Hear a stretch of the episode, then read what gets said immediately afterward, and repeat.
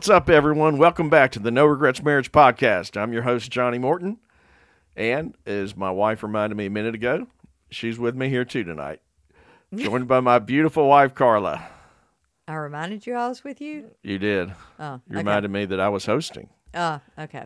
So, um, let me ask you this question. Um, Are you asking the audience or are you asking me? I'm asking you to prepare our audience for what our Oh. topic is going to be tonight. Okay.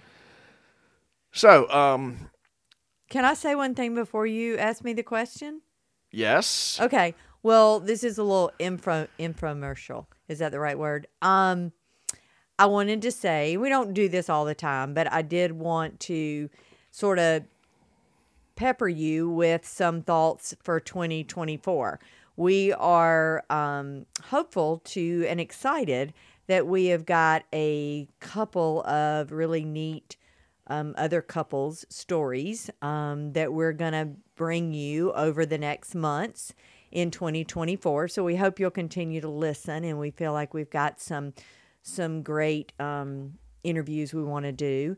Um, the other thing we want to ask is we want to thank you and ask that if if you're finding that there's any benefit to this podcast and you'd be willing to continue to share it, and that allows us to continue to do more and reach and hopefully help more people um, and make those connections. So we want to say thank you for doing that and just want to encourage you to continue and that hopefully you'll keep listening. And we are excited about some upcoming featured things we're going to have and some new material we're working on that we're going to pepper through in uh, throughout 2024. So we hope you'll continue to hang with us.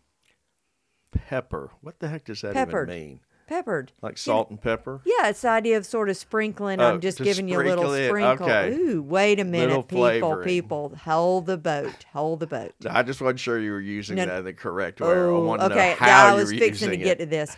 Johnny is a wordsmith. Y'all might can tell that from listening to us. I'm not as much. Yes, you Um, are.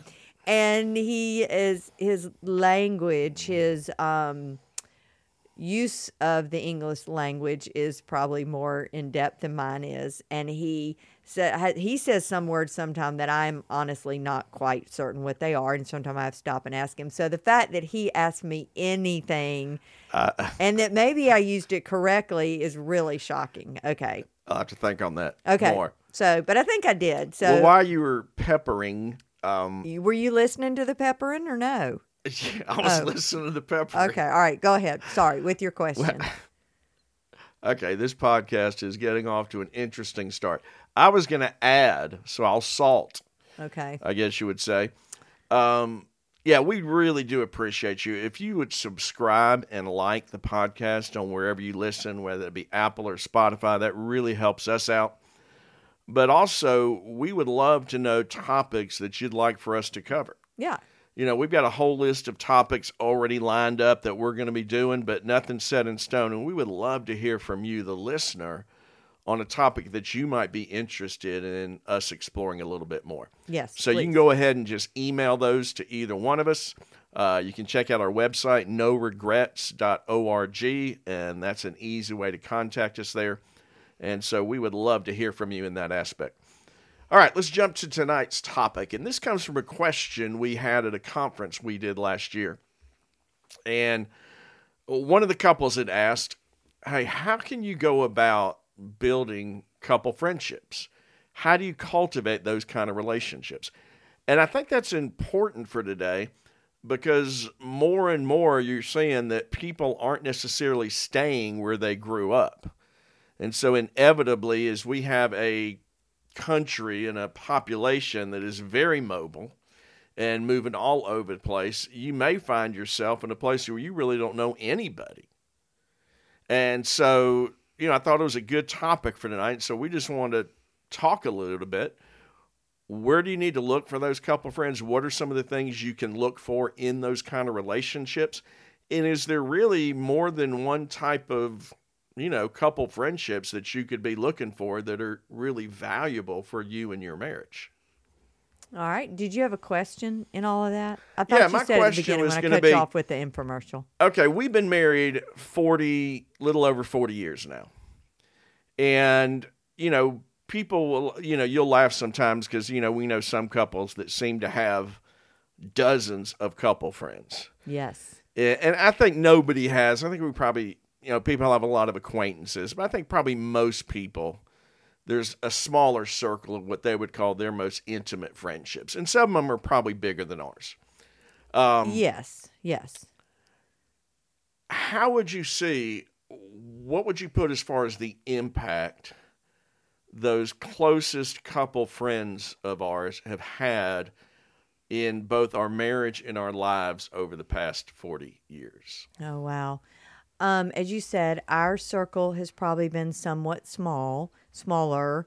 Um, and we'll maybe get into this as we talk about some of the other things. We do have a, a lot of our fam- we've had a lot of our family in the same city we live in.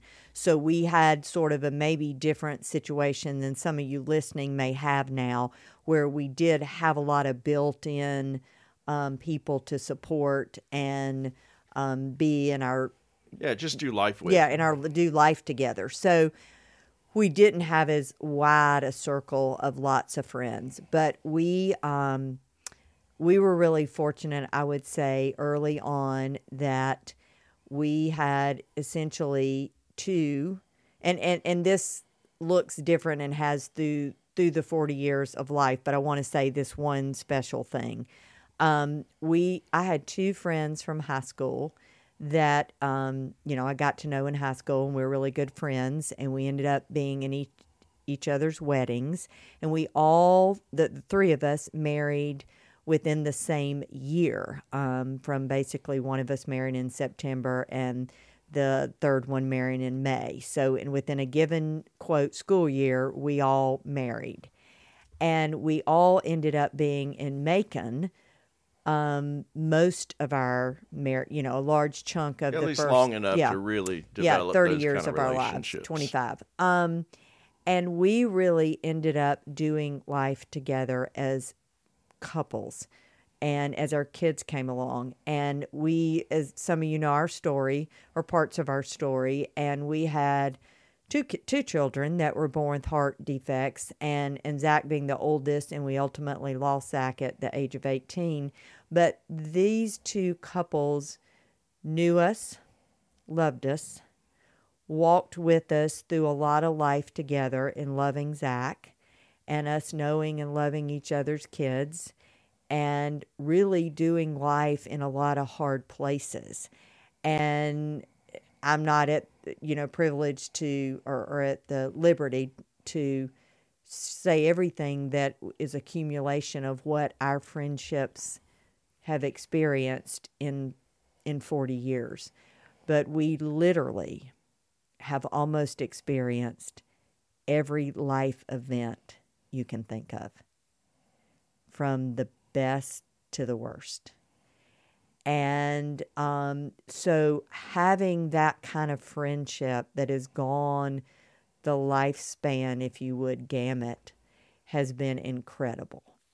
Um, but I think looking back on it, you know, it doesn't just happen. I think there's a lot of intentionality to it. And one of the things, and I'll say this and then we'll move on to other aspects, one of the ways that we kind of cultivated it and we still look back and, and laugh about it is we had all been married a short period of time. Zach was the first one. We each ultimately had three children, a total of, you know, nine between the three three couples, and Zach was the first one. And I was really desperate for connection with other couples it was such a hard time early on with Zach and so much happening. And so I decided I wanted to invite the other two couples over for dinner. We really probably couldn't even afford to go out to eat. We probably couldn't even afford to have them over for dinner for that matter, but we did.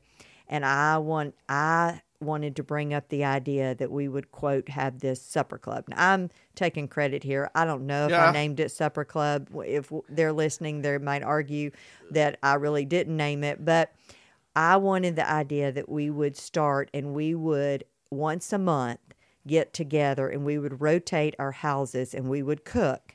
And then on the fourth month, we would go out to eat. Because again, none of us really had any money. We're early married, all of us. And so that would be how we would do it. We'd rotate and then go out. And so we started literally back close to 40 years ago and the 30 something, I guess, 38 years ago or so.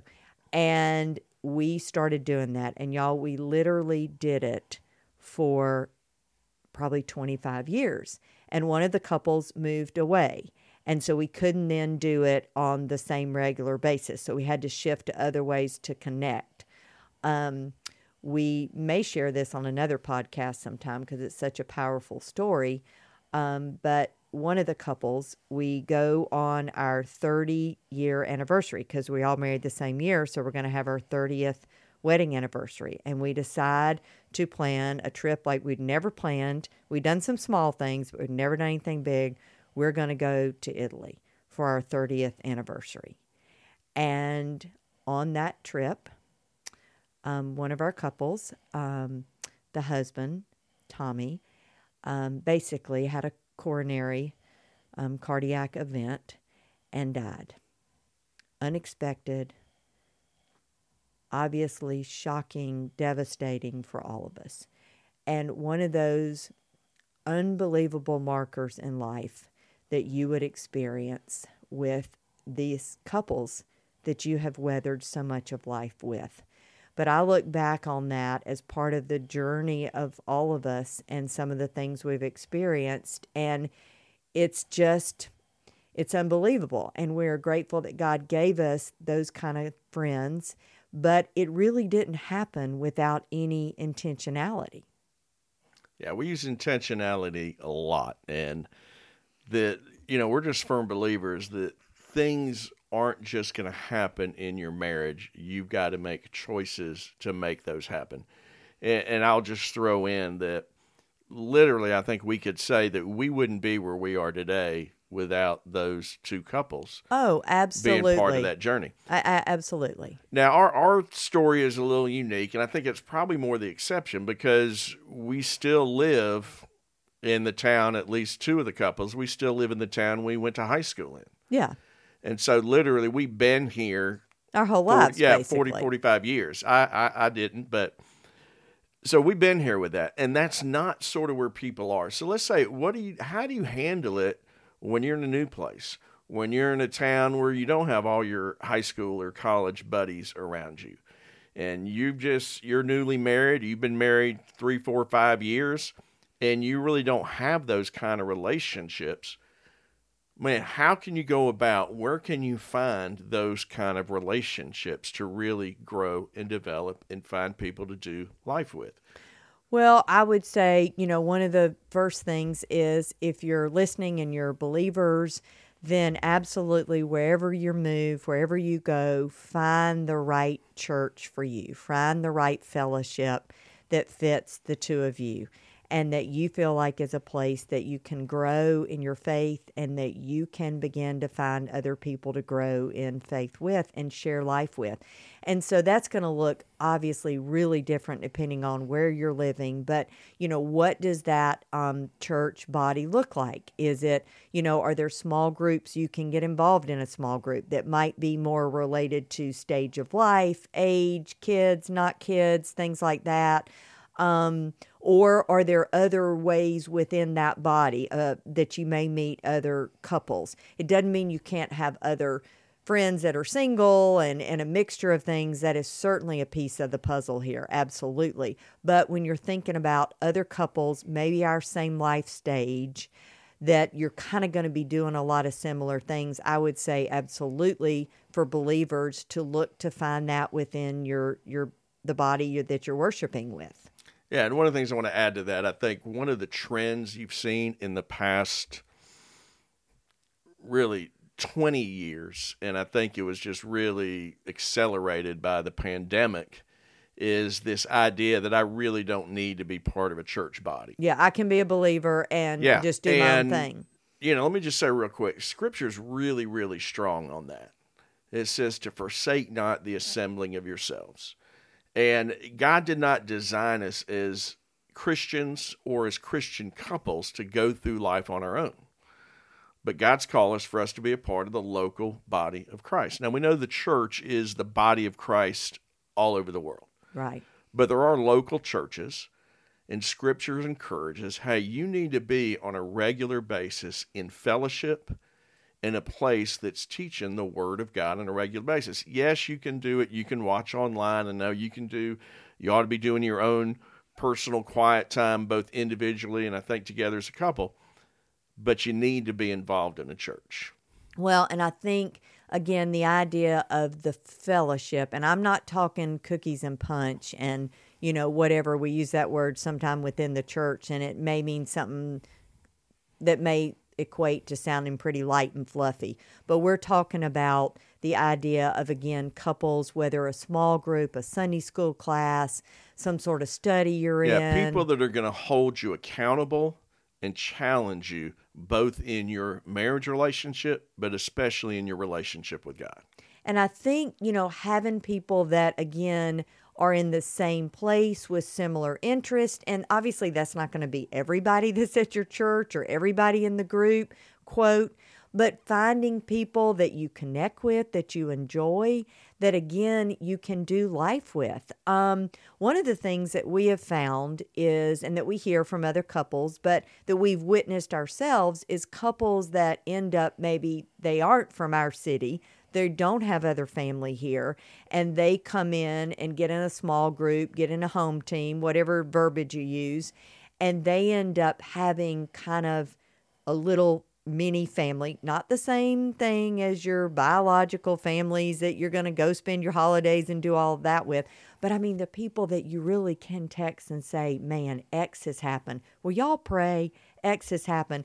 Can we come board our dog in your backyard? Our backyard flooded. Can we come do so and so? Oh my gosh, y'all, would you, you know, does anybody have so and so? And we have watched and witnessed how a group of people that are not from this city don't have family here and they begin to be that truly to one another. And that's incredible. And I would think a lot of them might even say, you know, that is such a rich piece of our lives and a place to know that we can go and share things, be open, and just do life together. Yeah. So if you're just to sort of repeat that and to finalize that, hey, if you're a couple, if you're a Christian couple, I think the first place to look and find those relationships to build is within the local church. Um, let's go on from there. Where are other places and how can you find people? Uh, one of the things we talk about stage of life. Uh, it may be somebody that your kids are in school with. Yeah. Uh, someone in your same play group or Mother's Morning Out or whatever you happen to be. Uh, other places look. What are people that share the same interests that you do?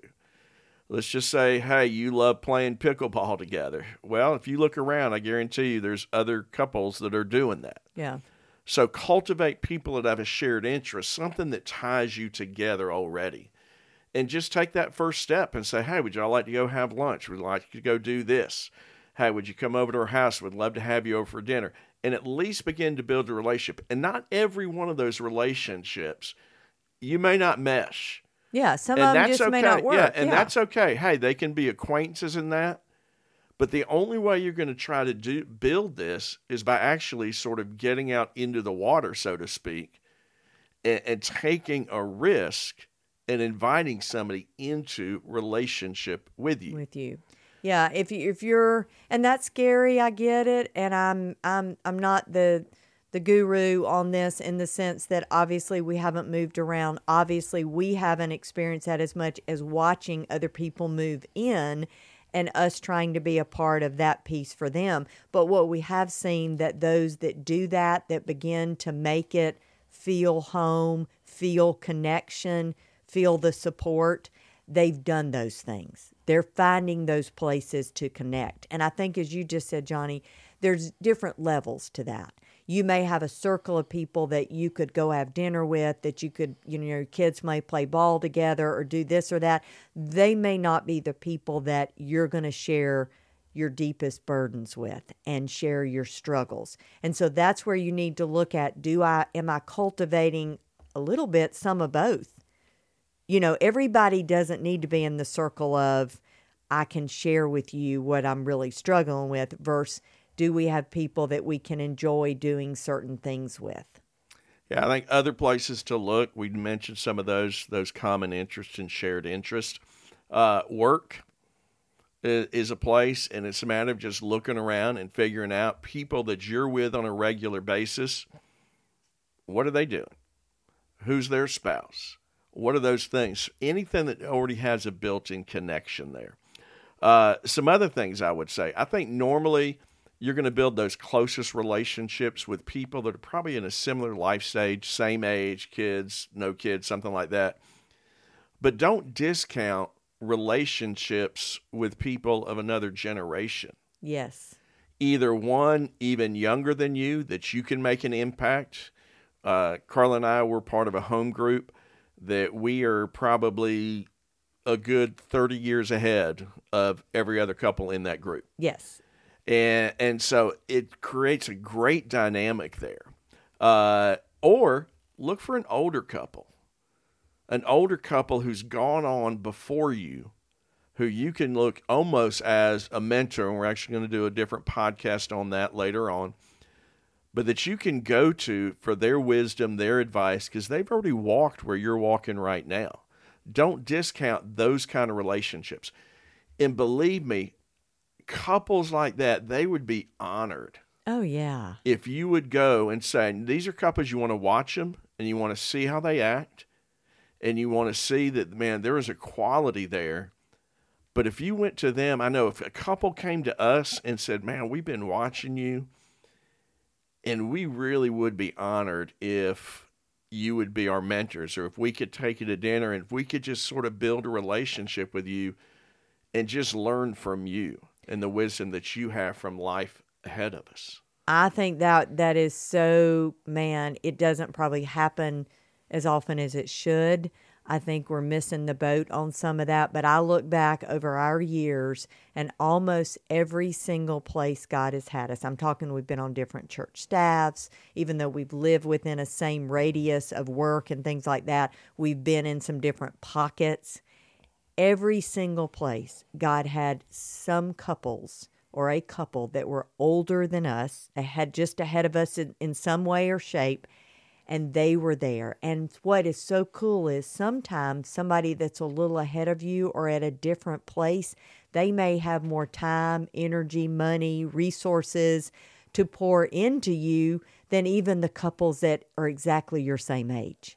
And so, yeah, don't discount that because that may be a huge part of you having some of that network of stability and support. Um, I think one of the last things I'd say too, I think one thing that's important is to find a couple that both you and your spouse enjoy being with.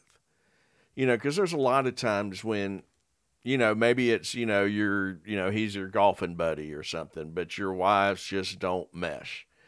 I really wouldn't try to force that kind of a situation, mainly because I don't think it's going to last. I think you're always someone, the one party that says, maybe I don't get along with somebody else in that party. They're always going to find excuses not to do it. Yeah. So I think, and it may take you time to find it, but I think it's worth finding a couple that both of you enjoy being with.